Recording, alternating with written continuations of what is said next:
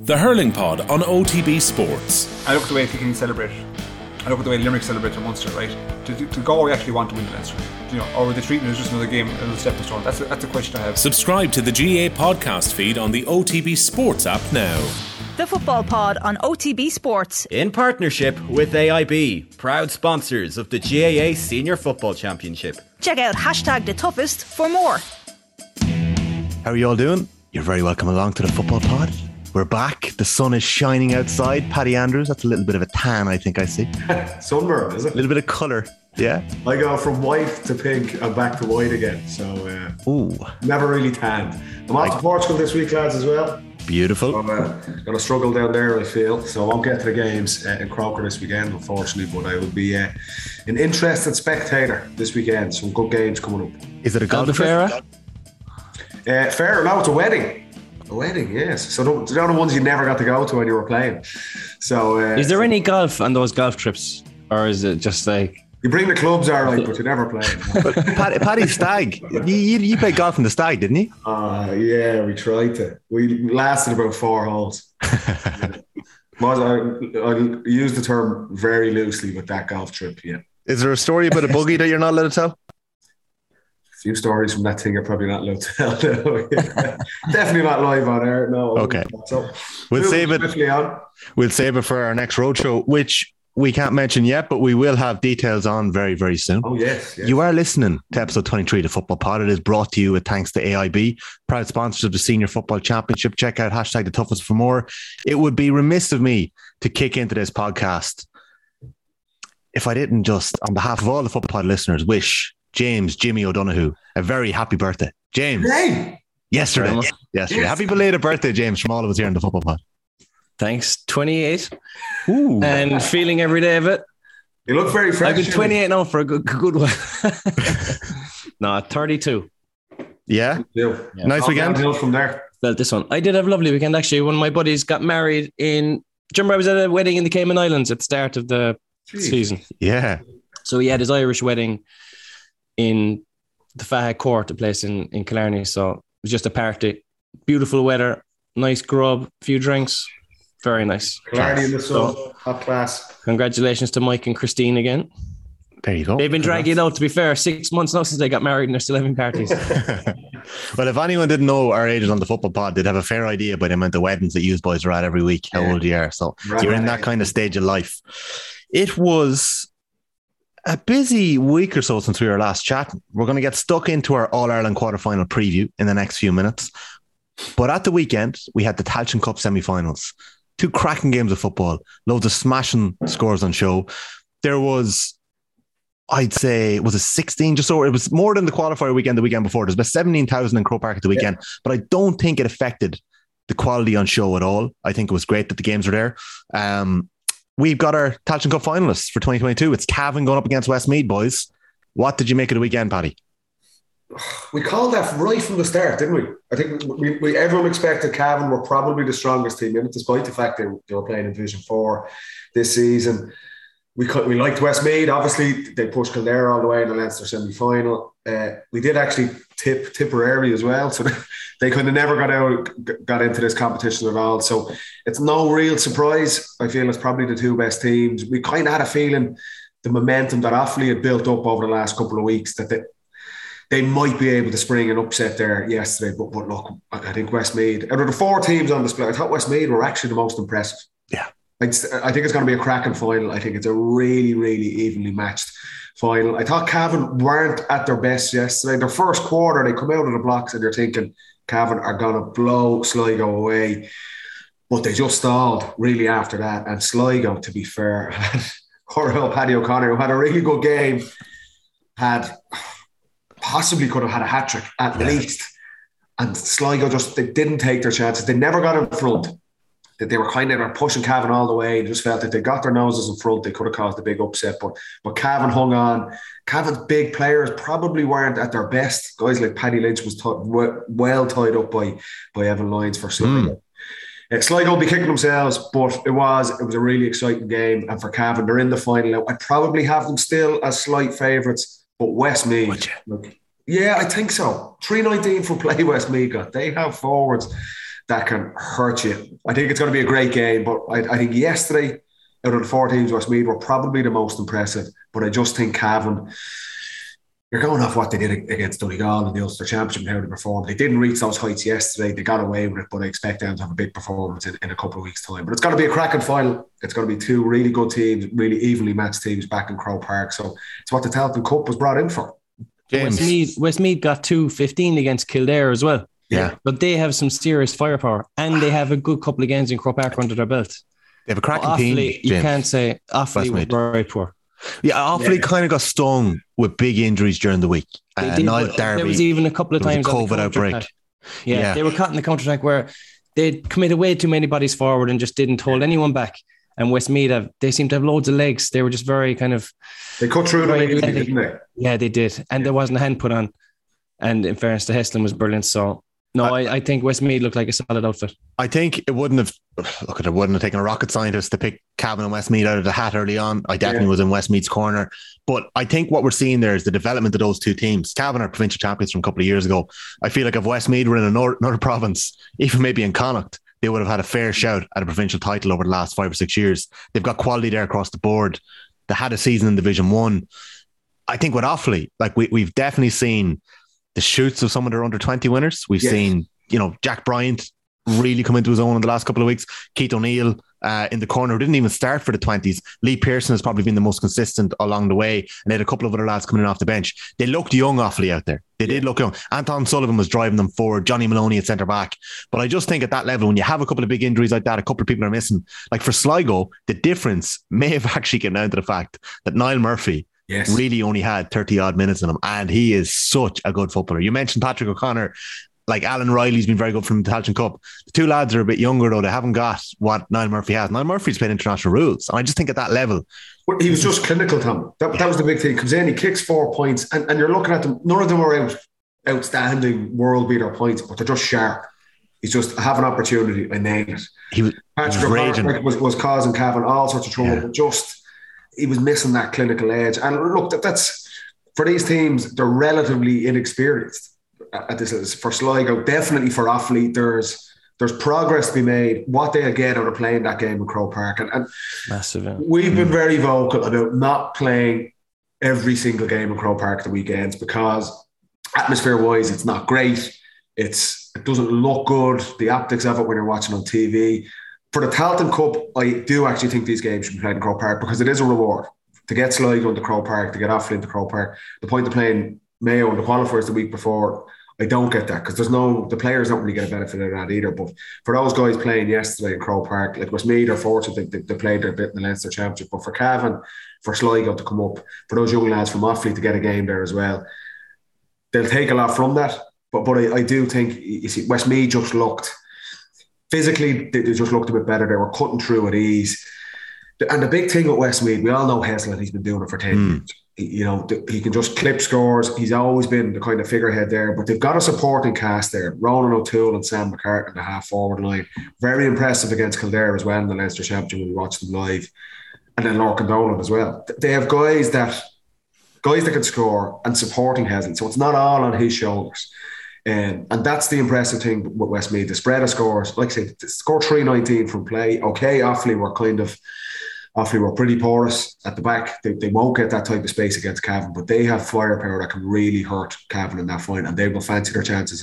And it will be a brilliant game. And that's what this tournament is about. That's why it was brought in the first place. You've seen the progress, likes of Sligo, Offaly, Carlow beating Tip, Leitrim getting a run as well. That's the purpose of this competition. Yeah, and for it to start off in year one, it's been really good. It's been really good, and we're going to get a brilliant final in a couple of weeks' time as well. Yeah. And maybe, just maybe, the GAA have got this one right, finally. There's definitely, and like I think Andy Moran did a piece on Off the Ball, OTBAM, last week, and he was talking to Owen Sheehan about it, and he said, yes, they were delighted with getting a little run in the Tailteann Cup, but they were sickened that Sligo were going to get that game in Croke Park. Yes. That they couldn't get that into the body, into the bones, see what it's like to play in Croker. And I actually think your point is very well made. This is essentially an intermediate All-Ireland. It's the semi-final stage. It deserves to be played at that stage. Like, qualifiers are a different story altogether. I even think there could be a conversation out of a quarterfinals. This is semi-final. Even if there's only going to be 20,000 there, there can be little things done to fix it. James, for a team like Sligo and Cavan and Offaly and Westmeath, now Westmeath have played in Croke Park plenty over the last 5 or 6 years, and they've probably been on the wrong end of pace things a lot of the time. Some of the times. Like, a lot of them would remember their win against Meath when they were 9 points down at half time and had that epic comeback in 2015. Does it make that much of a difference to get games in Croke Park? It does. It does, for a couple of reasons. First of all, the football played in Croke Park is like a different sport to the football played in a smaller field in different time of the year. Like, summer football in Croke Park is so fast, so reliant on kick passing and legs. So to get that into you and see that intensity up and actually perform at that level is unbelievable for a player. And to go actually and play a high-profile semi-final like the Tailteann Cup and go home after performing in Croke Park, it gives you a different kind of feeling of being a county player. Like, you know, it's like that's where you should be playing big semi-finals in Croke Park. So to go and perform and do it, it does. It just adds an extra layer to the whole thing. Obviously, we're saying we want to pack out grounds. But when it comes to semi-finals and finals, they have to be there, to be fair. And I know there was a big argument yesterday. If you look at the start, so the two most are probably inexperienced teams in terms of Croke Park are Sligo and Offaly. And the start, the first quarter for both of those teams, they weren't at the races. Yeah. Cavan go 6-0 up, Westmeath go 1-4 to no score up over the first quarter of both games. Then they kind of start settling down, and that could be a bit of a Croke Park factor, particularly for Sligo, who haven't, I'd say, not any of those guys have played there. So that piece of it is a little bit of an advantage for Cavan, who have played the Division 4 final there, obviously, earlier this year. They played Dublin and All-Ireland semi-final a couple of years ago. And Offaly being in the Leinster Championship, played a couple of games, probably not as much as Westmeath, but they have young players coming through. So it is a different experience. You're right. In July, the sun is shining. It is fast. And there's no hiding place. And you could just see probably both of those teams, the initial quarter for both of them. And ultimately probably cost them both the game. Sligo definitely will feel if they were just a little bit more solid at the start, they could have nicked that game. Offaly were probably a bit more outplayed over the course of the game. But yeah, even shooting at the post, Paddy, like even just going into the stadium and having shots at the post in Croke Park, like in the Canal End, it is kind of there's a different curl off the ball or something down there. It does take one or two appearances there to actually to learn the goals. Yeah. And then from a defensive point of view, the sound doesn't travel on the field. Like, fair enough, obviously you can't hear anything when it's full, but even when it's kind of half crowd, the communication seems to be a bit less. Like in the small kind of intimate grounds, you can nearly be talking to your corner forward and telling him if you're the goalie. Yeah. But like in Croke Park, there's none of that. You're kind of on your own to an extent. Yeah, totally, 100%. James, just say like you had, okay, you played Croker, just say it's like 14-15. You haven't been in Croker in maybe 13 months, or maybe you were there in the league final or something like that. What's the first thing you do in a warm-up? Like, would you be wanting to get on ball in a warm-up and take a couple of shots at the post? Like, what are you doing when you walk onto the pitch in Croke Park? Shoot. I used to like to take a good couple of shots, just to get a feel of the ball. It's always brand new football in Croke Park as well. You could be getting any old beach ball anywhere else, but in Croke Park it's always a perfect new O'Neill's. But yeah, definitely a few shots at the posts. Obviously you have your warmer routines, which are good because they're familiar. So even no matter what ground you're in, you're doing the same warm-up and there's nothing being thrown at you that's strange. So some strength and conditioning coaches like to keep it very similar. Yeah. Whereas I'd be kind of a case of, right, get me a couple of footballs, let's get to know the post, because it's going to come down to that, really. Even kick a few frees, kick a few points from play. Was it always like that for you as well, Paddy? 100%. I hated warm-ups, so I was always trying to get out of as much of it as I could. You don't believe in getting the second win, no? I hated that. Yeah. I hated that. But it's the same. Well, maybe it's just all forwards. I think you want to get as many shots off as you can. We used to always have a couple of minutes at the start before we kicked into our warm-up to do that, to go around and do whatever you wanted. So whatever the backs wanted to do, but a lot of forwards just taking shots. It is. We used to film shooting the Hill 16 is kind of weird because there's always a breeze there. There's like the Canal End, I always preferred, funnily enough, being a dub, but preferred shooting into the Canal End because generally the wind was going down the pitch. Whereas with the hill, you can, and even seen it yesterday, there's always just some sort of breeze there. And in the hill, on the hill. Yeah. All just whatever way the stadium, the structure, obviously the wind's coming in that end. But the same as Jimmy, just you want to get in and kick 3 or 4 balls over the bar and just get your eye into it. Like I say, we were fortunate we played there or not, but I would totally agree that if you're coming in there and you've never played there, and you're looking at some of those guys, the younger guys, particularly from Offaly or for Sligo, it's a cool experience. It's class. You want to play there, obviously, particularly for counties who haven't had the opportunity to be there a lot. But I just got the sense looking at the start for both of those teams, just thinking maybe there was a bit of an element of the Croker factor. And they settled into it eventually. But they'll take a lot from it, as patronising as that sound, but that they will learn from that, particularly the awfully young lads to get in there. And even though they were probably outplayed yesterday and well beaten, there's definite learning experience over the last 4 or 5 weeks of what they've done in the Tailteann Cup. And that is the point of this competition, that these teams are getting games in May, June, into July now for the finalists, and they're playing at the height of summer in the big stadium. So, look, I think it's been a success to date. It's great that those games were live on TV yesterday. Everyone was watching them. And like I said, we've got probably the best 2 teams in the final as well. And I think on that point, it'll be interesting to see, watching next year, do these teams get a kickoff at, like, it remains to be seen whether John Mahon is going to go again with Offaly. I know he had a lot of thought about it last year, whether he'd go back again. So we'll see what happens there. He wasn't sounding too overly committed yesterday. Now I know. Yeah, it's hard to know off the back of the feet as well, though. Yeah, you know yourself. Like it, so whatever happens in Offaly, we'll see. There'll be interesting developments there. We'll see what happens with Sligo and Tony McEntee, whether he gets another crack at it. He'd obviously probably feels like he has brought some of those lads on. So that'll be interesting to see what happens there. So one of my favourite things as well, you're talking about shooting and stuff, the selection of scores this weekend, lads. How are we going to pick a score of the week? Last week, Grugan's goal won. We put a vote up on Instagram up against, I think, Malone's. Easiest win, I'd say, for score of the week ever, I would have thought. Score of the championship, probably. I wonder how many lads are out practicing that during the week, that move or playing it up. Did you see the video? Maurice Brosnan tweeted a video of the 7 or 8 throw-ins that Armagh have attempted this move in. In the last 18 months. Yeah, they've attempted it and something has broken down. Creeley's missed a second shoulder. The wrong man wins the ball in the throw-up, so the pass is crap. They have the wrong man in the full forward line, so they don't fetch the ball when it lands. These things don't... it only takes once. They rarely work, but when they do, it just looks so good. Yeah. And they can never do it again, though. They're going to be trying that. Galway are going to be trying to break that down. Yeah, maybe. But sorry, scored a week from the Tailteann Cup this weekend. Like, Paddy Lynch's effort definitely caught the eye, but I think that was nearly the reverse angle camera in Croke Park, the new angle that we had this weekend. If that camera's on the other side, the shot doesn't look as good. Some whip on it he got. Yeah. He was quiet, though. Evan Lyons, you mentioned Evan Lyons, the Sligo fullback. Brilliant job on him. Yeah. Brilliant job. I like Carl Flynn's goal for Offaly. I know it was kind of nearly a consolation goal then, but what a finish. It was a belter.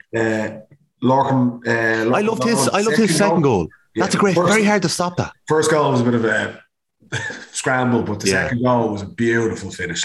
Yeah, beautiful finish. But I thought Carl Flynn's goal, I liked it. I was just thinking he has to go for it, and a brilliant finish for a young lad to do that. Look, it would have been nice if it probably brought it back a little bit closer. Yeah, brought it back to like eight or 9 points, I think, at the time. So it was a bit of a consolation score, but I liked that goal, I have to say. James, any contest to that? Flynn's goal was a rasper, I think. There was definitely the selection of points that Cavan kicked in that first half. Like, James Smith gets a beauty off outside of the right. Gorgeous score. Pat Spillane got a couple of nice ones. He did for Sligo, right. We'll give it to Flynn. So the drop kick goal. Oh, Keith O'Neill. But the quick thinking from McNamee to slip him in. I thought that was a great goal, because they hadn't scored at the time. It was a case of, chip a point, we're settled into the game. Yeah. But he went for it. And he was pulled back just about to pull the trigger. And he managed to drop kick an outside the right into the roof of the net. It doesn't, it's only when you actually appreciate the skill level to keep control of the shot when you realise how good a goal that was. Yeah, I would put that in the mix. We'll put it up on a vote and we'll see what comes out. But I think I'd forgotten that O'Neill goal, that bit of quick thinking from McNamee as well. Yeah. So the Tailteann Cup final is going to be on the Saturday of All-Ireland semi-final weekend. Yep. So we'll have the senior semi-finals and then the Tailteann Cup final on the Saturday. We'll see what games are on that weekend. You know, the way those semi-finals are lining up, we've obviously got the blockbuster side, which includes Dublin, Cork, Kerry, Mayo. And then we've got the side where it's hard to call who's going to come out of it, with Armagh, Galway, Derry and Clare. Yes. So over the next... It's a lovely... It's what a chance to get to a final for all those teams. It's incredible. Yeah. It's class. What a chance. We're going to be back very shortly to preview the All-Ireland quarter-final weekends. But as everyone on the Football Pod will know, we have been working with the boys in Owen Rua, GAA club in Tyrone, over the last couple of months with their brilliant fantasy football game. And we just want to pass on a message of condolence to them all. The tragic news of the Tyrone hurling captain's passing at the weekend, Damien Casey, it's probably hit everyone very hard. It's such an awful story. So we just want to say that we're thinking of you. It's just awful. That's it. We'll be back on the Football Pod talking about the All-Ireland quarterfinals right after these. You're very welcome back to the Football Pod with Paddy Andrews and James O'Donoghue. We are into the last eight of the All-Ireland Senior Football Championship, and this weekend we have got two double headers to look forward to. On Saturday, we have Derry Clare at 3:45pm, and we've got Dublin Cork in the afternoon. And on Sunday, we have got Galway Armagh and Kerry Mayo. Now, I don't know what day you think is better, lads, but they're going to be two cracking games, two cracking days of football. I don't know whether that was a slip of the tongue there. There's definitely going to be two blockbuster games. I think we can guarantee that. I would also argue that Derry Clare is going to throw up a couple of tasty moments, and it's going to be hard to call it. I'm saying it now. It's going to be hard to call that game. Really? I really think so. I'm going to save it. I'm going to make my case a little later, but I really think so. I'm looking at three of these games being pretty confident of how they're going to go. Really? Yeah. Three of them. And I think the standout game is Armagh. Oh, it's so hard to call. It's two exciting teams. We asked one of the very first Football Pods this season, we're talking about teams putting a marker down this championship, that it was the most open championship we're going to get. And we're challenging Galway and challenging Armagh to kind of come out of the pack. One of these teams, I think the winner of that game will be in the All-Ireland final. That's really? The way I see it. I think it's that big an opportunity. I think I don't see it, Tommy, that Clare against Derry. I think Derry will have too much. I think it's a brilliant draw for Derry. It'll be nearly a month since they played in the Ulster final, and we said it's hard to get a read on them now because you feel like that was their mountaintop. Yeah. That they won that, and it's kind of, what is their mentality going to be? What have they done over the last 4 weeks? You kind of feared for them if they got a really tough draw, but I think, no disrespect to Clare, but that was probably the best team Derry could have got in the draw.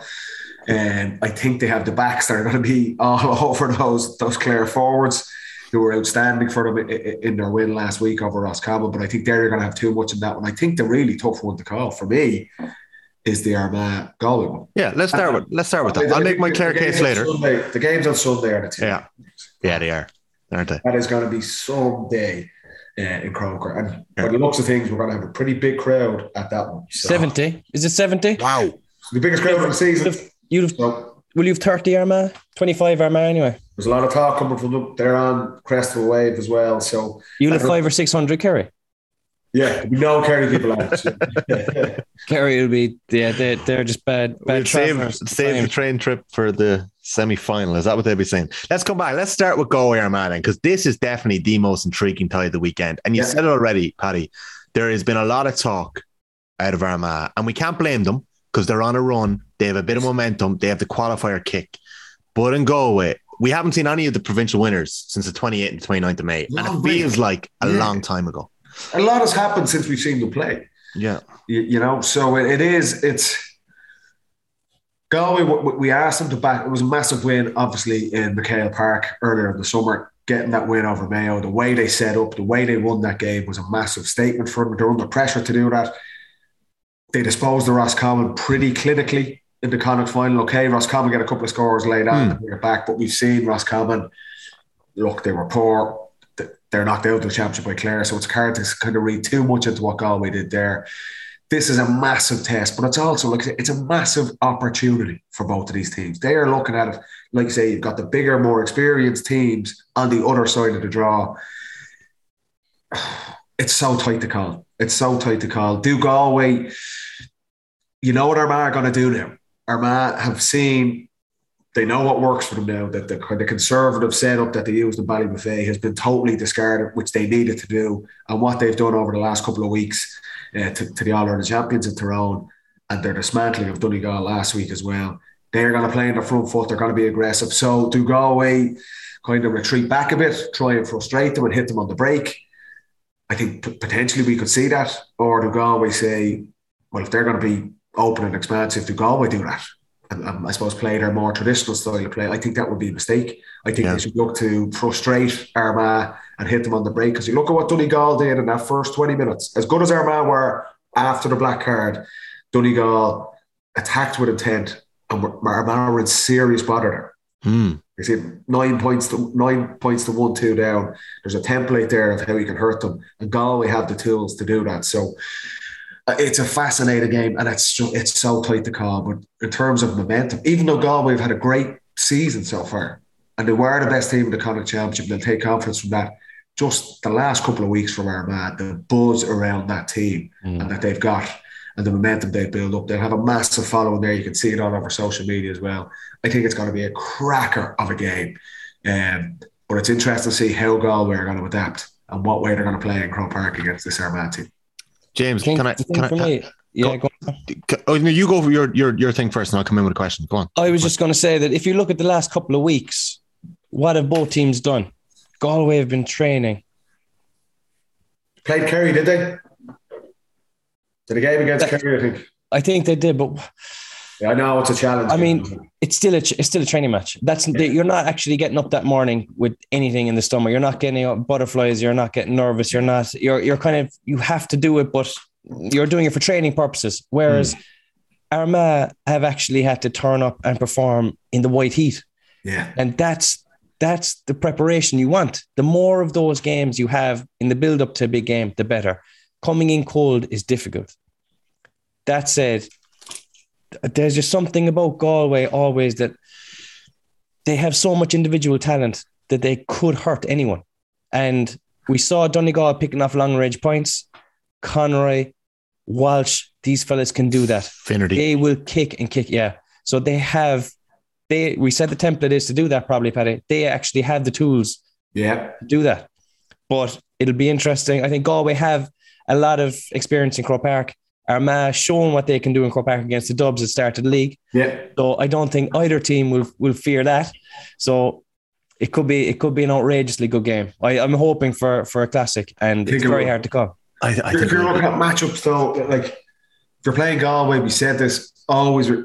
Who's going to deal with Shane Walsh? Who's going to deal with Damien Comer? Who's going to deal with Paul Conroy around the middle? You're looking probably Jarlie Ogue is going to pick up Walsh. I would say I don't think that's a good matchup for Armagh. But he kind of picked up Moyler, did a really good job. He kind of had the legs. He could hurt Walsh going the other way. I think maybe Morgan picks up Damien Comer. That physicality. What about Forker on Comer? I don't know. Does Fork have the legs? Comer's going to drift in and out. Yeah. I think Morgan wouldn't have the legs for anyone else in that forward line. Finnerty, Finnerty could cause trouble there. Like, I don't think that Armagh have the man-for-man markers that would kind of quieten the Galway fellas. I think the Galway fellas seem to be so agile and athletic and powerful. Yeah. Like you could argue that no one in the country. Both of these teams in terms of their attacks. Yeah, will challenge their defenders. It will challenge both sets of their defenders. It's probably an Achilles heel, you would say, for both of them, in terms of pushing on to that final step and being the marquee marker of being like All Ireland champions. Yeah, yeah. And like the benefit of the athletic rounds for Armagh, it's so tight. The same kind of Salt Hill or places like that. When you're in Croker, the weather in Dublin is going to be savage all week. It is going to be a fast game, and there's going to be space. But one matchup there, Paddy, gone wrong for 20 minutes can cost you the All-Ireland series. It could be 5 or 6 points down. It can be 1-3, could be 1-4. Untold damage, exactly. The game's gone away from me. So I wouldn't be taking Jarlie Ogue onto Shane Walsh. Who do you think would pick up Walsh? Would they put Morgan on him and let him go out? I think they'll have to torture. They'll have to do like... Morgan's probably the play for that, isn't he? It'll be a communal effort as well. Like, it's so difficult for one guy to do it. There's going to be one guy who's going to be detailed to do it, which are going to need help from across the board. I'm struggling to see. Like, I would have thought maybe James Morgan to follow him out. Morgan looks like he's more athletic this year. He's made for Coburn. No, I just think physicality. Yeah, and maybe Forker then on Finnerty. Possibly, yeah. I don't think Morgan wants to be that far from the goals either. Yeah, I think Morgan is he's happy inside. If you take him out the field, I think he's been good. He probably doesn't have a lot of experience out there.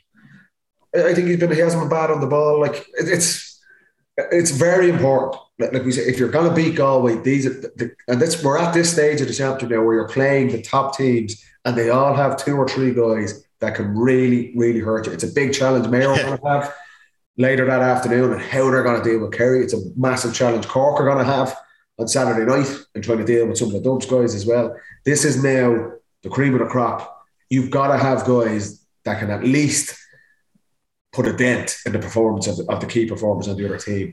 It'll be very difficult to take them out completely, but if Galway go in there and Shane Walsh and Damien Comer dominate that game, they're going to win the game. Yeah. They have that star quality that can literally just take the game away from our man. Galway are going to be the same looking going. Rian O'Neill gave his standout performance this year that we were waiting on 2 weeks ago in Clone. So who picks him up?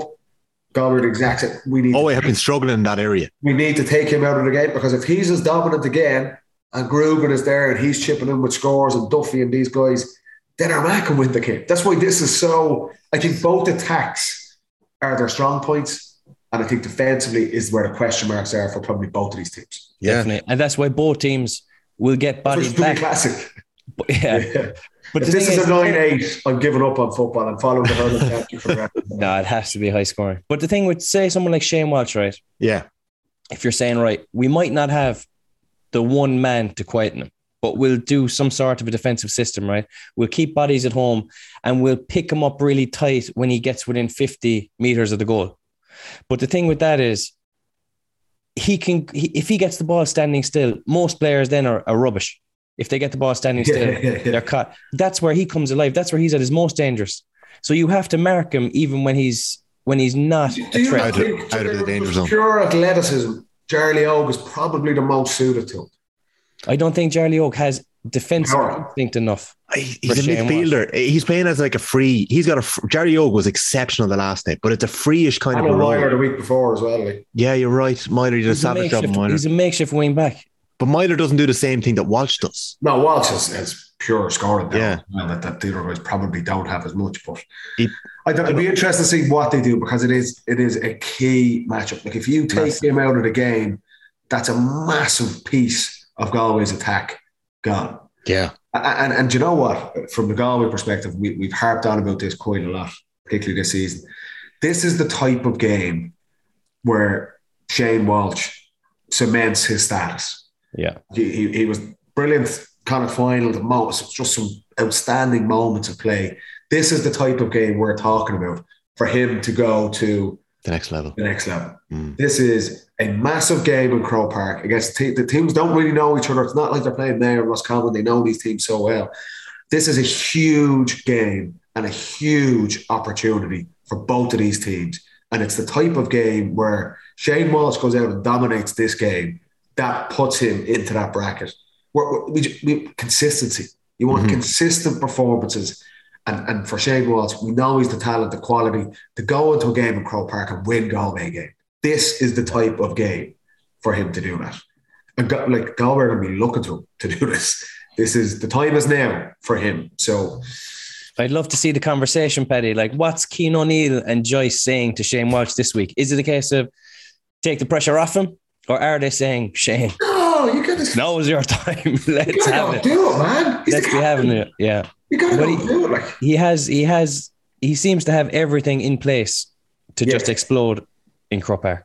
So what were the boys saying to you in 14 when you were in savage form? Were they saying anything to you, or were they just letting you off? No, we didn't really say anything to each other. No, it was kind of, you try and pick problems or pick things you're doing wrong and try to improve on them. Like in 2014, your man the match in the Ulster final against Cork. Did you win it after a replay? I can't remember, but you go on to play Galway then in the All-Ireland quarter-final. And I don't know if you remember that game as well as I do after having reading about it in the last 10 minutes. Galway have all the possession in the first 10-15 minutes. They're the beaten Connacht finalists that year. They kick five wides. O'Donoghue wins the ball, skins two men, top corner. It's 1-3 to no score after 12 minutes. Kerry had barely even played yet. Galway actually did quite well that day. Ended up 7 points behind you. Conversion rate. 3 weeks in a row we said, you're only as good as your conversion rate. You sure they could have been 5-3 up at that stage then? Yeah. Do you know what the big thing for you, Jimmy, and you feel this with Kerry, like, Kerry always have six guys who are match winners. Yeah. So there's not as much, but even though if Jimmy, you're the outstanding player, or Gooch was, or Donaghy when he was hot, there's always such a strong supporting cast in the Kerry forward line that there's not massive pressure on one individual. Okay. Yeah, no, that is definitely the case. Yeah. Even though Comer's there, like, Walsh is the man. Like, he's so obvious he's the man. Rian O'Neill for Armagh. There is big pressure on these guys because, yes, there's good players around them, but they are the match winners. Do you know what I mean? And with Kerry, and when we had with Dublin as well, there was never an overly massive pressure on just one guy because of the depth and the scoring power around him as well. So, like, for Walsh, what you say to him this week, he knows himself. He's an experienced. He's been around for years now. This is not his first rodeo. He'll know himself. Yeah. And I would say he himself understands where he's at in his career and the opportunity in front of Galway now. And he has delivered a big moments.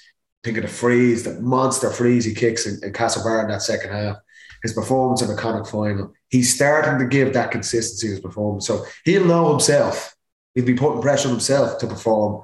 But if I'm Joyce, I'm kind of challenging him to go and do it. Like, you have to, he has to deliver. For Galway to win this game, he has to deliver. And it's a massive opportunity for him to kind of say, yeah, Clifford, Conor O'Callaghan, these guys, Shane Walsh, I'm in that bracket. So that's the way I'd be looking at it. I wouldn't be trying to dumb it down. The thing he has in the locker as well, probably more so than in previous years, is he seems to really focus on the frees. And he can really nail two or three long-range frees. It keeps you in the game. It keeps you, like, even if you're gone quiet, get a long-range free. Say, that was, I'm back. I'm in the game again. So, like, it kind of a concentration thing at times with some players where you just need something to go your way. And if he can nail those long-range frees, I think it'll keep him in the game constantly. He's definitely been practicing the frees because he can kick off the ground at both feet. So, it's reckless. He has it all, in fairness. In terms of the Armagh attack, I thought it was a really progressive and exciting move that Geezer started Mernon the last day against Donegal. Do you think he'll do the same again? Do you think he'll start with his front six? So last week they went with their regular full forward line of Duffy, O'Neill and Nugent. They started Mernon, played about 56, 57 minutes. They started Soupy Campbell, who had done so well the previous day, and then Rory Grugan at 10. Obviously, Creedy, Sheridan, Charlie O'Byrne is then around the middle, third. But, like, do you think that they're going to persist with that again this week, or will they perhaps go with a slightly more industrious player like a Jamar Hall, someone like a Conor Turbot who's been a bit of an impact man coming in, or do you start Andrew Mernon again?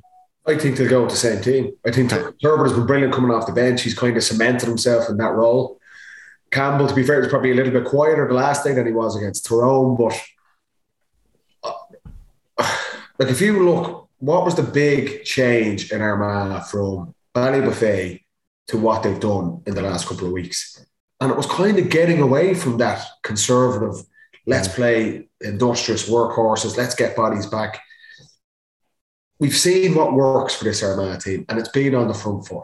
Croke Park, getting in there this weekend, massive following behind them. I think they're going for this game. They have to go for this game. So I would play with those guys. Yes, you get an impact off Turbot off the bench, but I think those guys did a brilliant job for them, and they deserved to start, even though they had that kind of ropey opening quarter after the dream start they got. But I'd be surprised if they change it and started looking at maybe, let's play more defensive players and let's get bodies back. I just don't think that suits Armagh. You've seen it nearly black and white, the two Donegal games, the difference in mentality, the difference in approach. I think it'd be madness to go back, particularly in Croke Park and against Galway, to go back that way. I think they're going for this game, but they should. Okay, I agree. If there's not a decision to be made in terms of team selection, don't make one. Yes. But don't make a change for no reason. Yeah, like all those fellas are absolutely buzzing with the last week. and they're like, just leave me at it again. We're after finding it. Even if they haven't found it, if you believe you found it, then that's nearly enough. So I think he should keep it as it is, go with the front foot, kick the ball. But the only difference, Donegal did not seem to mark Rian O'Neill. Now, whatever they were thinking, he was left on his own an awful lot. Like, Galway will be very tuned into Rian O'Neill. They're going to have to really lock him down. I presume they're going to put one of the Kellys on him. I presume Sean Kelly is going to tag him and chase him out the pitch. Like, I don't see what else they're going to do. I doubt they're going to put Liam Silk or they're going to put Jack Lynn. There's too much of a size difference there. I'd say it'll have to be Sean Kelly. Yeah, it's a big, big job for someone. But I think that he can do it. Like, if you look at the two teams, Armagh have taken some scalps this year already. Like, they beat Dublin in the league. They've beaten Tyrone. They've beaten Donegal. Like, Galway have only beaten Mayo in terms of Division 1 teams. The rest, they did well in Division 2, but they lost to Roscommon. And then they beat Roscommon, who are a Division 2 team. So Armagh have a lot of good quality football played. Do you know, like, they'll be going in after a great win. There's some feel-good factor in the county. Again, like we spoke of other teams, I think that the wind is going to be behind them. I think I fancy Armagh to pull it out this week. Apart from the two box office boys you mentioned there, Walsh and Comer, in the defensive matchups, like, where else do you see this game being won and lost at the weekend? Well, we've spoken about kickouts, and realistically, every game has a huge link to the kickout. Now, I think that Galway, for some reason, might nearly. They might pull something new out of the bag for this game. I'm not certain. They'll either do that or else they'll actually, and Paddy would hate it, they might actually give up some kickouts and just get bodies back. I think that's in their locker. I think they might actually just turn their arse to some of them and say, right, have that back there. You're not counter-attacking on us and hitting long balls in. We'll be ready for you. And I think they'll have a press in the locker as well at times. After freeze or something. Yeah. They might do a split between the two. What I hope they don't do for their own sake is fall between the two stools. Do half-arse press or zone and get caught. I think Lee O'Neill knows this very well. He does. So you are expecting something like that. If you think of, like, Rafferty has been one of the stars of the championship. Today. But we've seen Donegal go after him in that first quarter. Like, that is his weak link, to be honest, is his kicker. So the Galway say, okay, if Shane Walsh nails freeze, then we're all over, we'll commit 8 or 10 bodies up.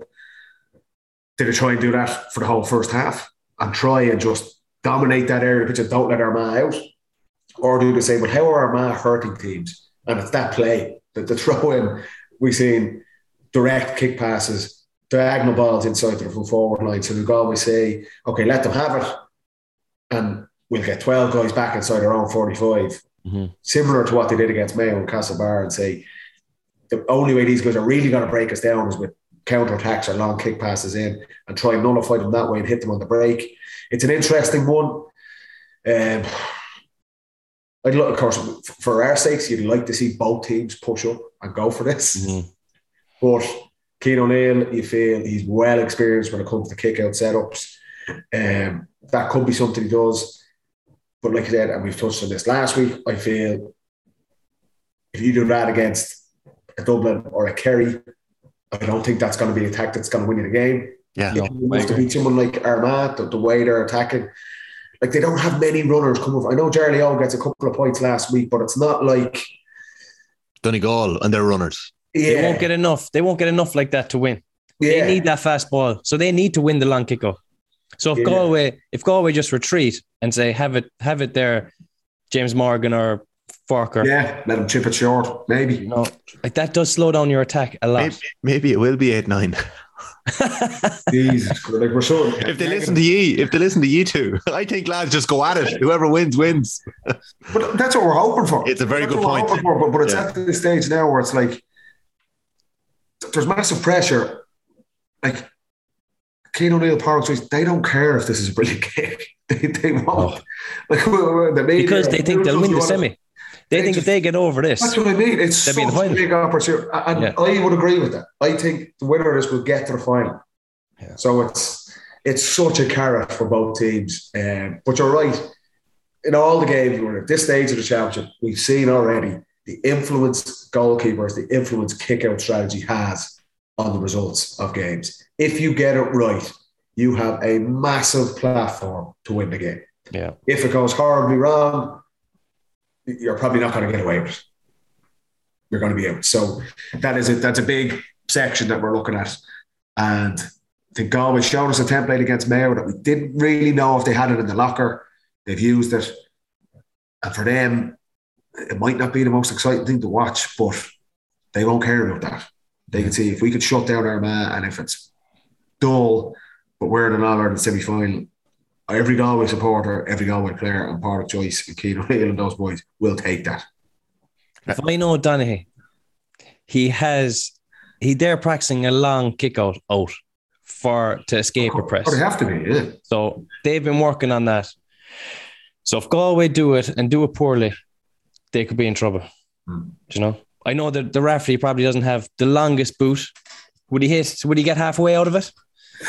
Yeah. So he's not kicking over the press. I haven't seen him kick over the press once.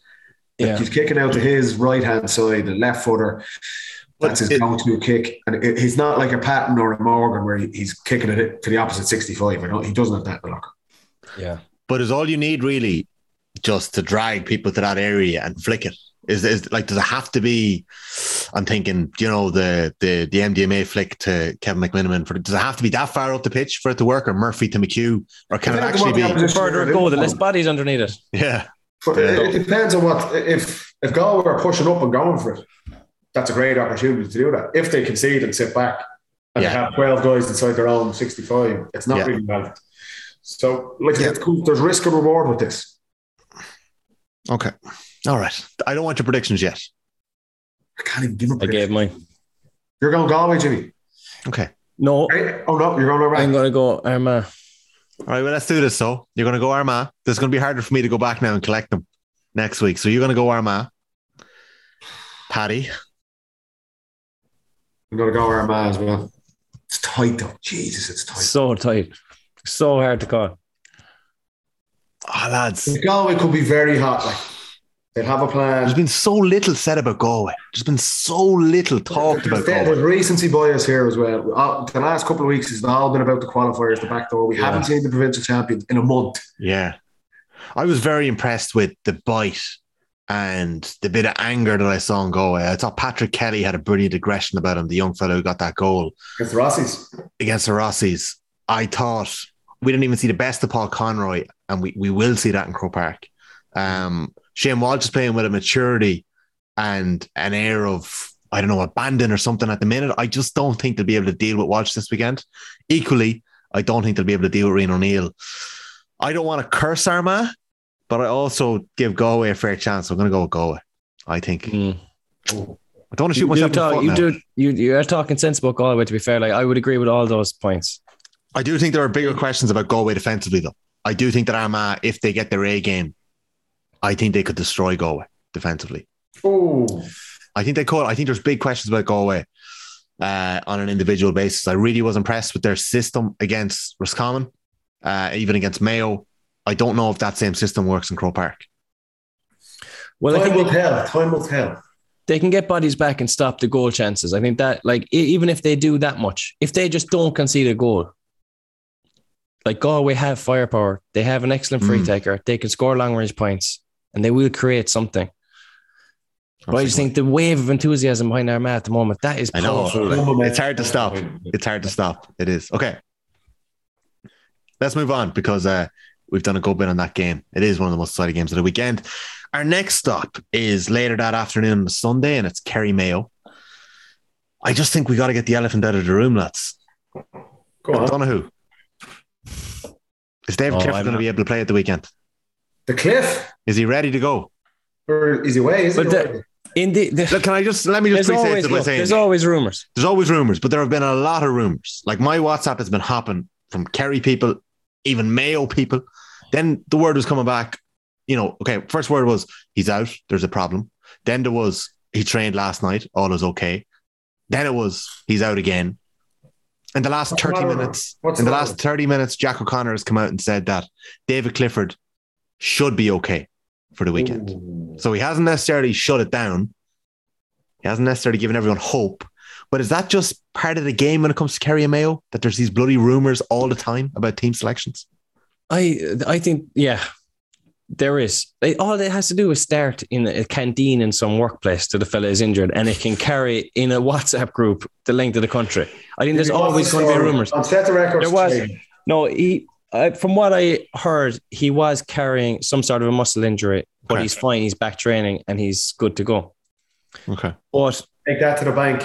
Like that he missed the Cork game and the Limerick game. Like, that's a lot. No, he played the Cork game. He just kept quiet. Sorry. He straight after the Cork game, he was out. So did he pick up the injury in the Cork game, or was it after? No, maybe it was after. It's okay. I think it was just after. Yeah. Okay. So like that's a long time for a muscle injury. So I can't see how he'd still be out. I did hear he was back training. So I'll just read out. Jack Connor had a press conference. Kerry talisman David Clifford should be okay for Sunday's All-Ireland quarter-final. The Kingdom boss confirmed on Monday evening that there are no injury doubts hanging over the three-time All-Star, and that Clifford has trained away with the panel since their Munster final win over Limerick 4 weeks ago. So now, I'm not saying I believe any WhatsApp rumours that Comer and go, but the word was that he had trained and the issue flared up again. So the reality is we're not going to know if David Clifford is going to be starting until throw-in. And we've had this before with plenty of Mayo, Kerry, Dublin games over the years. Hypothetically, if he wasn't starting, would this be a leveler? I don't know about a leveler. Definitely, if you're Mayo, 100% you don't want him on the pitch. And you look, can Mayo get a boost by getting their own star man, Rian O'Neill, back on the pitch? It's not a leveler, but 100% every single Mayo fan would take that if that was the case. I think even if Clifford's out, Kerry have too much of them. I think you're right. It's more important the Rian O'Donoghue tags for Mayo. Yeah. They need him. Really? Yeah. I feel with Mayo, look, they're going to give Kerry their fill of it. They're not going to fear Kerry at all. They're an experienced team. They'll have their key guys, their defenders pushing up the pitch, Durkin, McLaughlin, Lee Keegan. Obviously, Mayo's Achilles heel is going to be their scoring power, and it always comes back to that.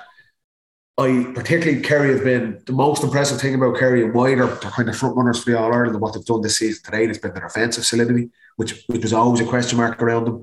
I just see, even if Clifford is out, even if Rian O'Donoghue is back, and they're both ifs, and we're not going to know until 3 minutes before throwing if he's playing. I just still think Kerry are going to have too much here. I do not see Mayo scoring enough to win this game. Even without Clifford, Kerry are going to rack up the guts of 119, 120. So I just don't see any situation where Mayo get that type of score. Is there a chance that Kerry rest David Clifford this weekend? If he's not right, yeah. I don't think that Jack does that. I get the sense that you're that confident. I get the sense that Kerry are that confident. Or maybe that's just Kerry. No, I think... If he's injured, Tommy, you can't play him here. They've got to be looking down. If we get over this game, and they'll expect to get over, more than likely they'll play Dublin in a couple of weeks' time. They will need Clifford for that one. And you might call it cockiness, arrogance, whatever it might be. I think they can win this game without Clifford. And if he's carrying a knock and he's injured, you just can't take that. You just can't take that risk for players. The muscle knock is tricky. I think Clifford needs to play because he played the Cork game, missed the Limerick game. If he misses this one, he's going into Dublin with almost the weight of the world on him. Like 2 months, 2 months without a game. Yeah. I think that Jack could try and play him. I don't think he's injured. I think he's fine, but I would definitely be playing him. But like if you look at Clifford's schedule. Like, even going back to the argument that I made before about the Sigerson, like he was completely overplayed at the start of the year. And it's not that week that you're overplayed that you pull the hamstring. It's 2 months later. That's the thing that people don't realize. Like, I'm not saying he got injured at that time or whatever, but like with load and everything, you just need to mind these fellas, put them in bubble wrap to an extent. And... so did we mind Clifford enough is a question that I have, but I think that they'll play him because he needs the game. And if he's going to be himself, come Dublin, if we're saying Kerry are going to win, obviously it's not, it's a 60-40 chance they probably will win. But if he's going to be right against Dublin, he needs to play half an hour anyway. I feel like James O'Donoghue. If he's a knock though, Jimmy, you can't risk. I totally get if he's back and he's training away last week and this week, he might be a little bit rusty, but 100% you claim. But if he's got a muscle injury and they're still strapping him up and they're giving him an injection and all this stuff, that's not worth the risk. Yeah, there's no sidestepping a muscle injury. Like if you have, you can't hide from it. There's no hiding from it, chap. I do get what you mean though. That if I think Paddy's point there about if it's flared up again and you know there's a doubt over it, you can leave him out. But James, what you're saying there is you feel like he needs to get his eye in. If there is any chance that he's good to go, he needs to play. I think he needs. If he's good to go, 100% play. Yeah. I think he does, especially with the route that Kerry have had. Yeah. Do you know, this was, if you're going to look long-term, will Kerry gain momentum? Beating Mayo is a huge momentum builder. Like if you can get over Mayo, you will have some serious, you know, stuff in the tank to go on.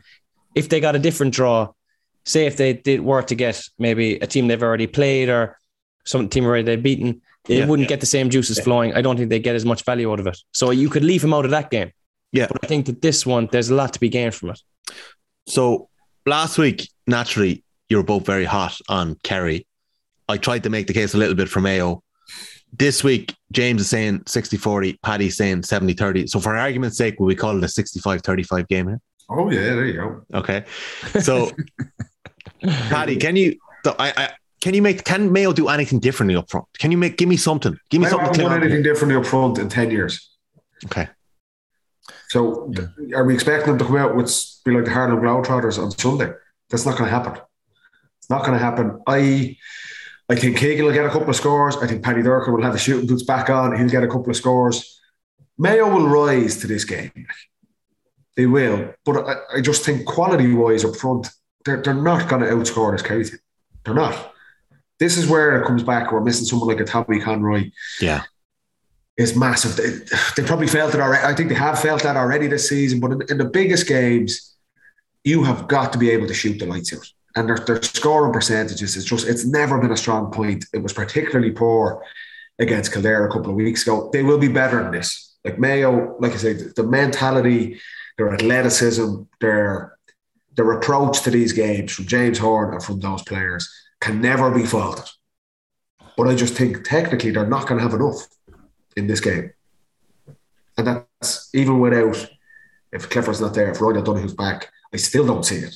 So I don't expect them to do anything overly differently. I think their half-backs are going to be the most dangerous players on the pitch. Yeah. The big decision around, did he go with Aidan O'Shea in this game? He probably hasn't played well in his last couple of games in Croke Park. He was good in the qualifier games. You said that in Castlebar. Where's his role? Did they play him at midfield? They need Manny Ruan to get back to the form he was in kind of 12 months ago. He has had a poor championship to date.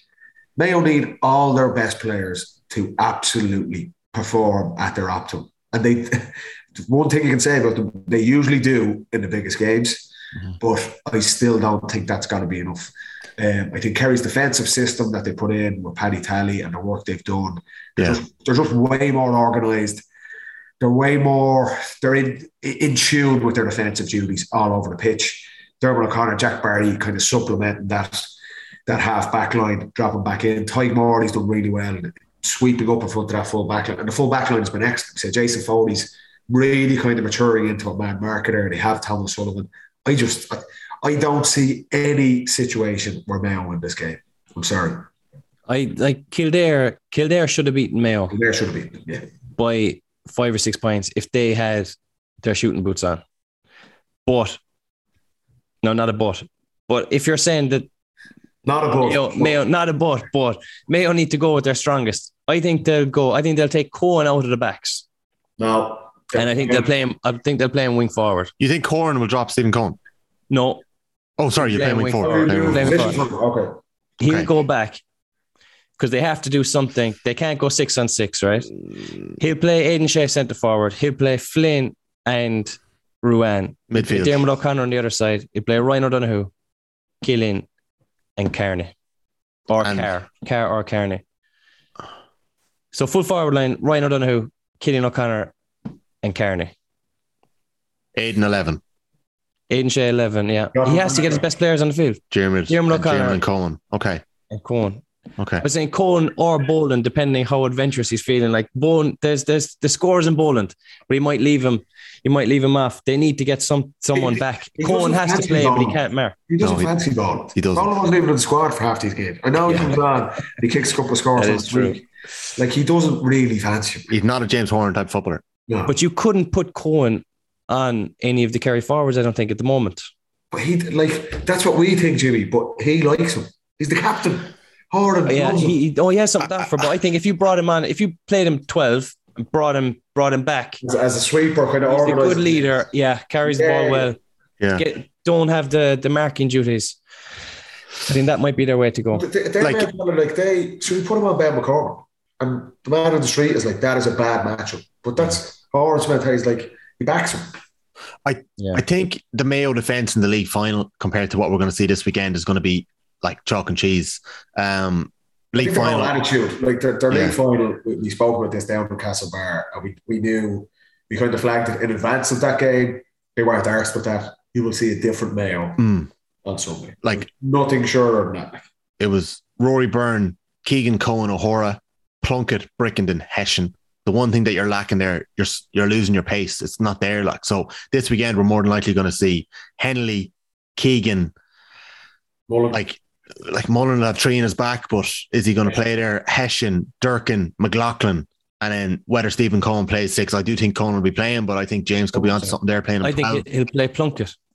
Well, I don't know. It's Plunkett. I think Plunkett's hurt. Plunkett's injured. Plunkett's out. So I think Mayo only have Padraig O'Hora. No, Plunkett's out.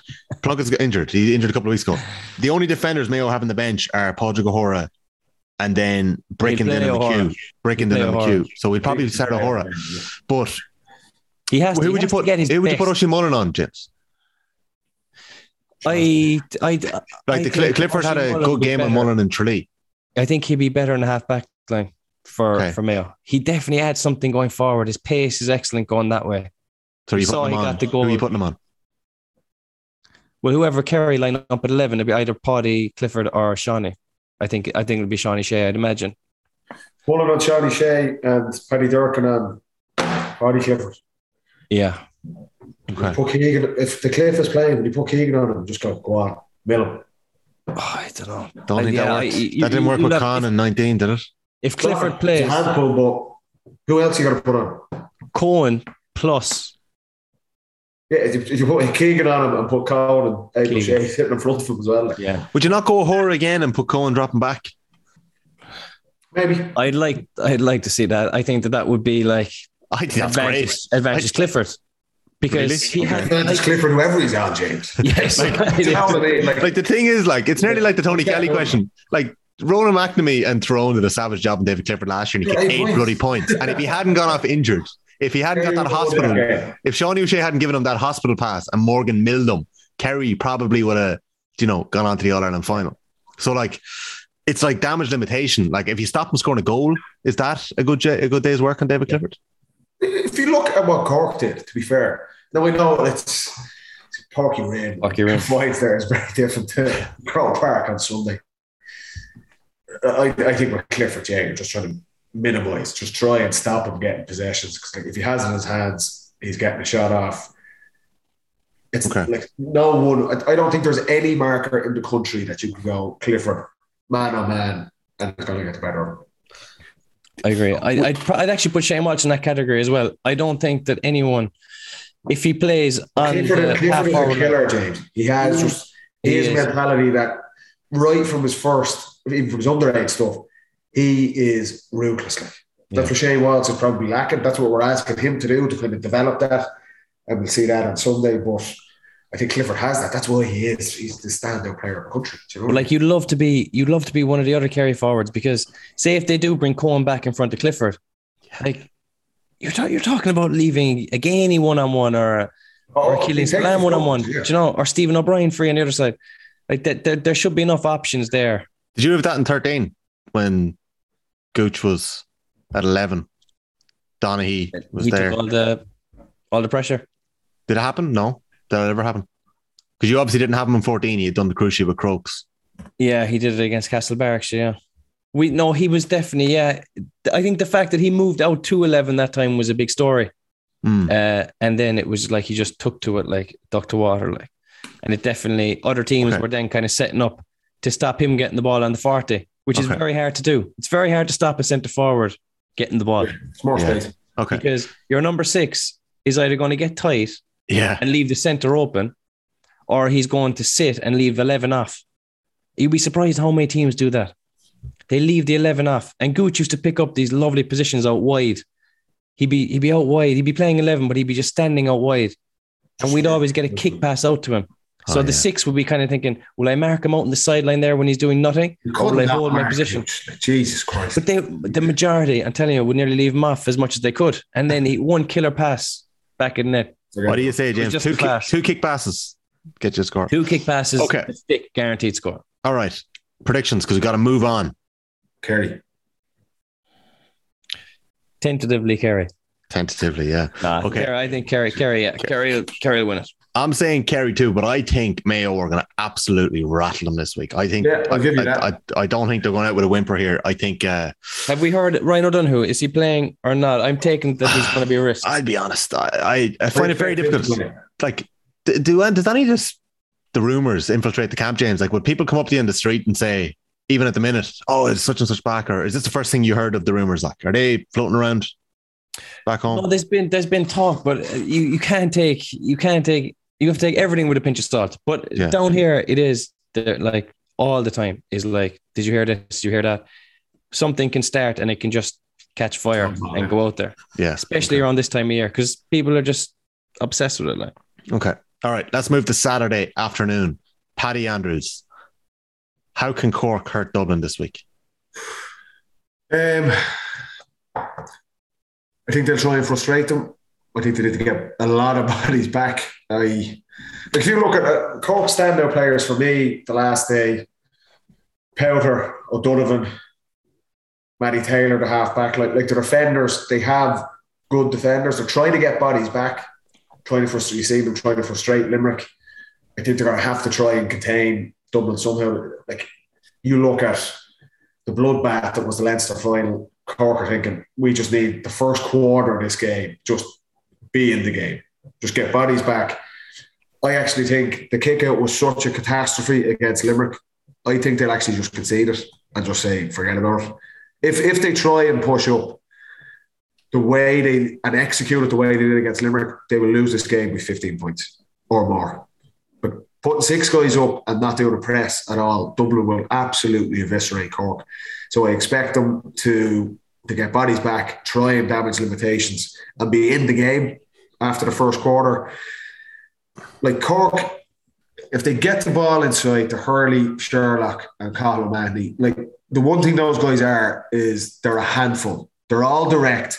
They don't pass. The pass will be their last resort. They'll take their men on and they'll shoot. And Cork are going to be hoping that these guys just get hot and can't miss. But I just don't think they have the athleticism. I don't think they have the work rate. I don't think they have that mentality up front. This is one of the games that I think this is straightforward for Dublin. James, is it possible for Cork to repeat the system that they employed successfully for 45 minutes against Kerry in Parky Rinn up in Croke Park? No. It's absolutely chalk and cheese, because that day, fair enough, it was a beautiful day, but the pitch played so small and both teams played kind of a sweeper system. Kerry kept Tig Morley back and they dropped more bodies back, and you could easily get from attack to defence. It seemed like a short run. The way the game played, it was kind of a slow pace that if you got bodies back, the ball wasn't travelling fast enough to catch you out. Whereas I think when you're playing Dublin, if you turn over the ball up front, the ball will be in your full back line before you can blink. They're just going to play it at a ferocious pace that Cork haven't experienced yet.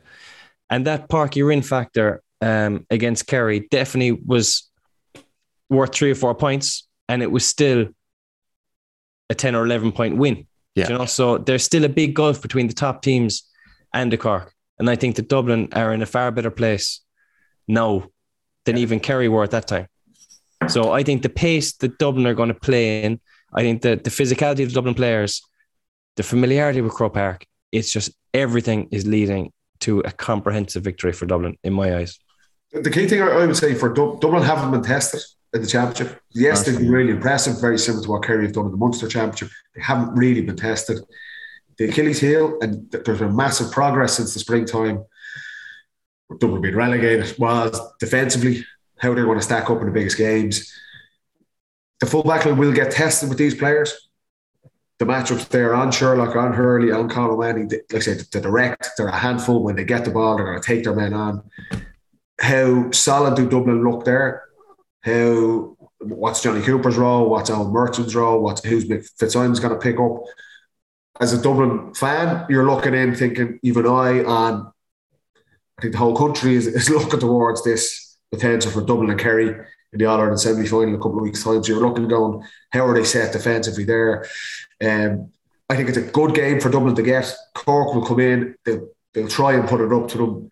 It's a step up for what we would have seen in the Leinster Championship, I feel, but I just don't see, I think the gulf is too big.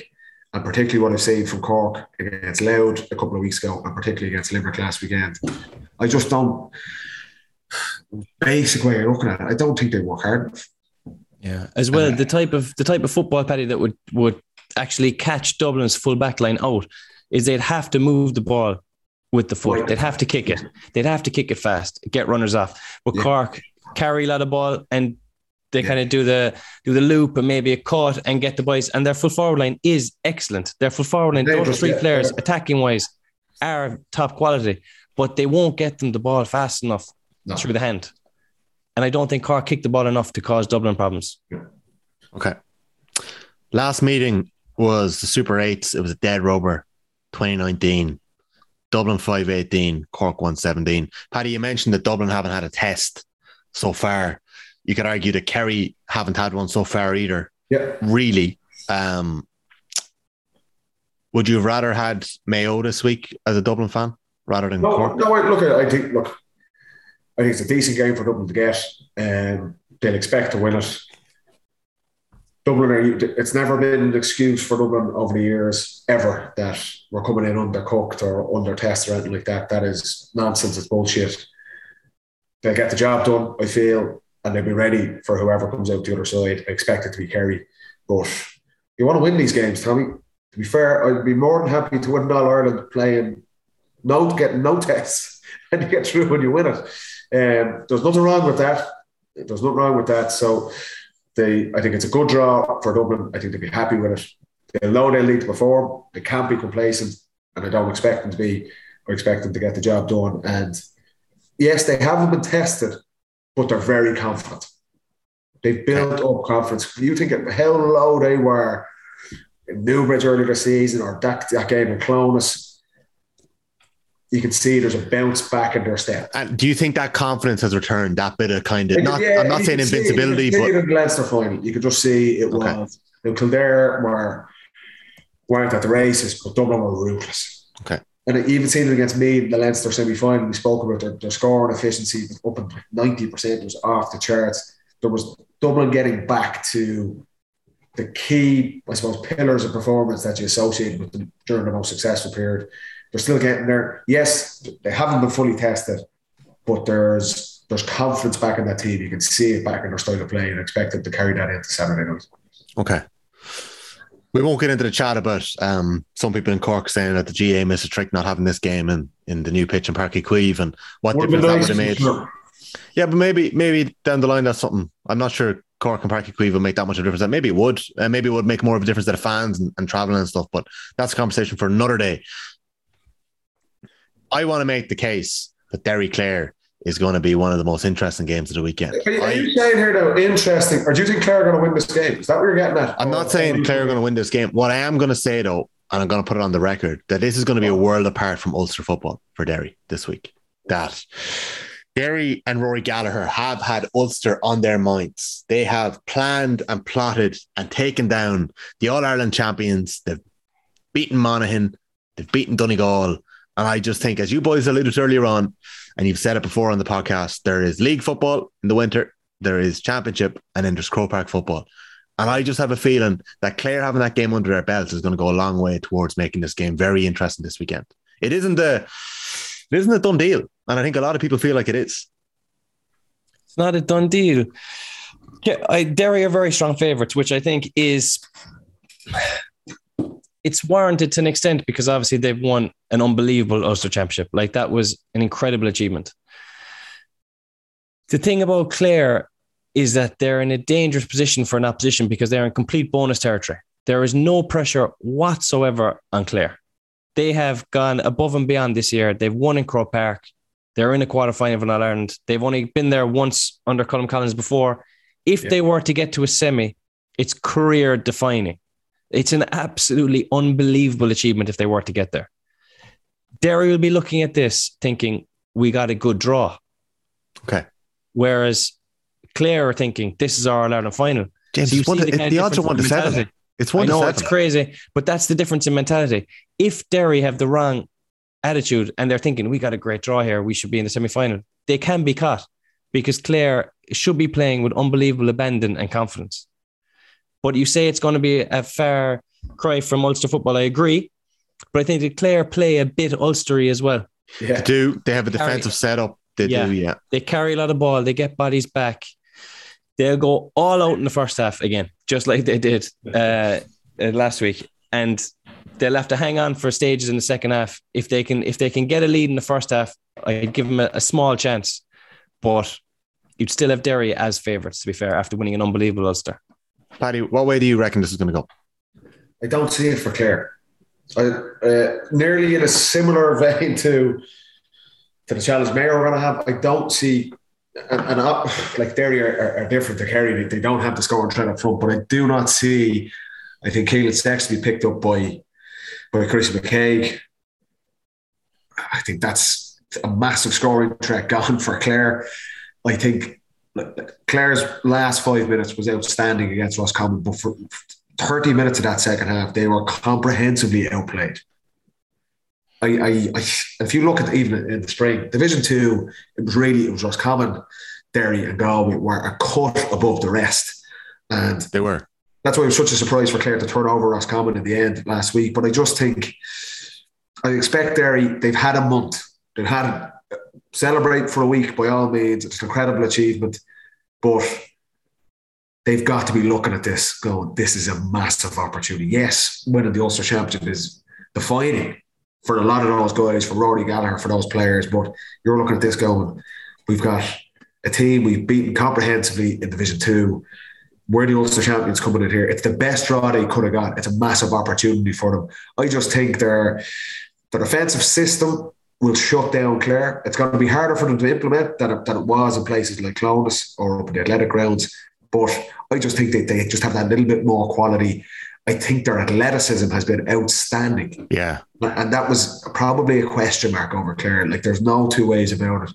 Kind of 50 minutes on the clock last week against Roscommon, they were out on their feet and they just Lazarus-like recovery in the last 5 minutes. It was incredible, but for the majority of that half, they were under severe pressure.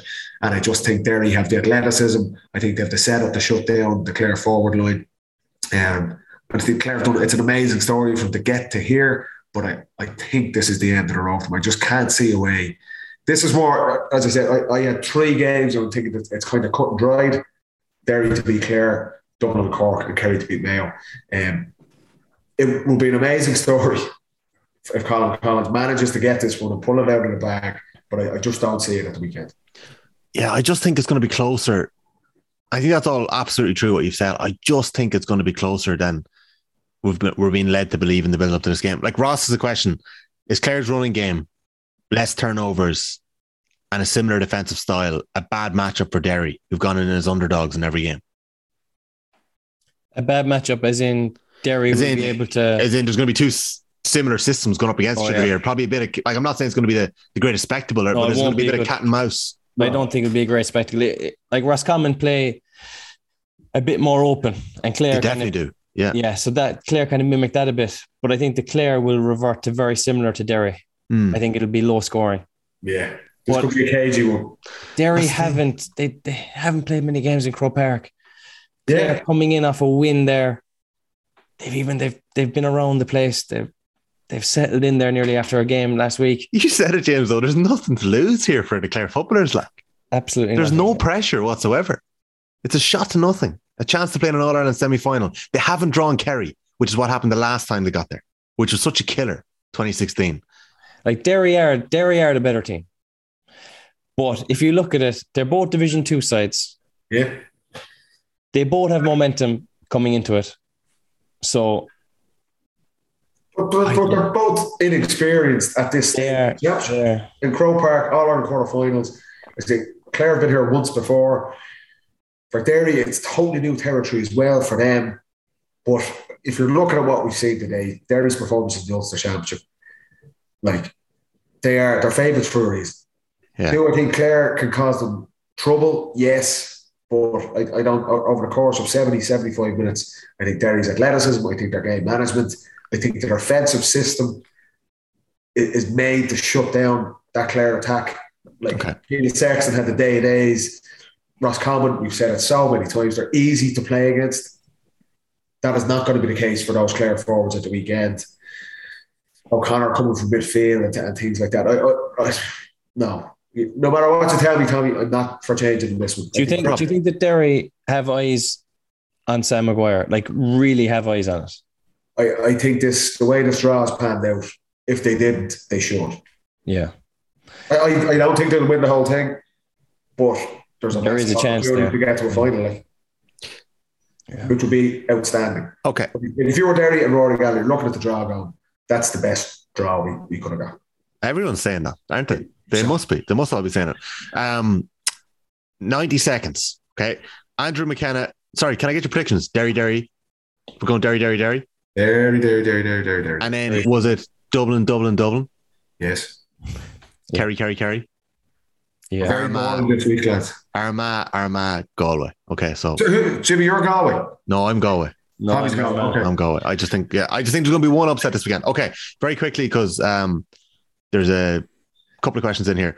Andrew McKenna, great for the country to see just how good the likes of Sam McCartan and Ronan O'Toole are. Very true. The Westmeath forwards were in serious form at the weekend.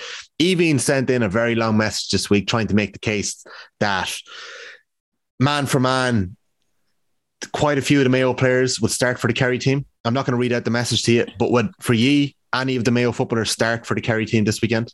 Was Evine drunk sending that in or what? I don't think so. What Mayo players would start for Kerry? That's what I'm asking you now. Keegan, you could make a case for a good few of them, yeah, definitely. Keegan, Durkin, Mullen, maybe. Are they starting? And then you've got White, O'Sullivan, Foley, Morley. What about midfield? Would you put any of the forwards in? Would you put Killian O'Connor in now? I don't think at the minute. No. I don't think form. On history, yeah, but not on form probably.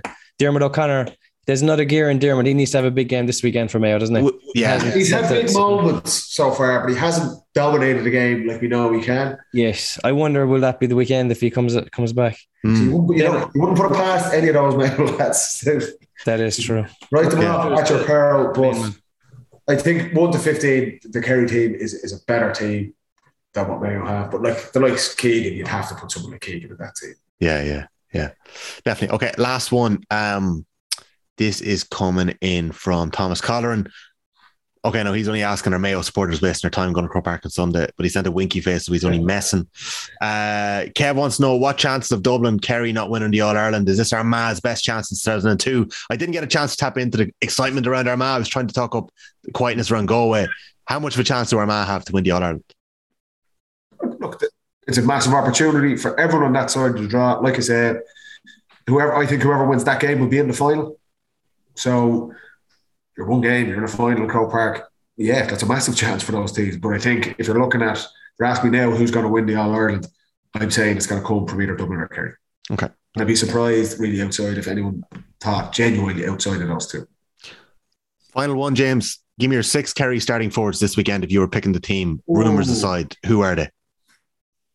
If I was picking the team, I'd probably go ultra. I go ultra attacking. So I go Stephen O'Brien. Kevin Keegan there. Yeah, pin Keegan back. Stop him going up. This is coming in from Tom O'Connor. Go for it. Stephen O'Brien 10.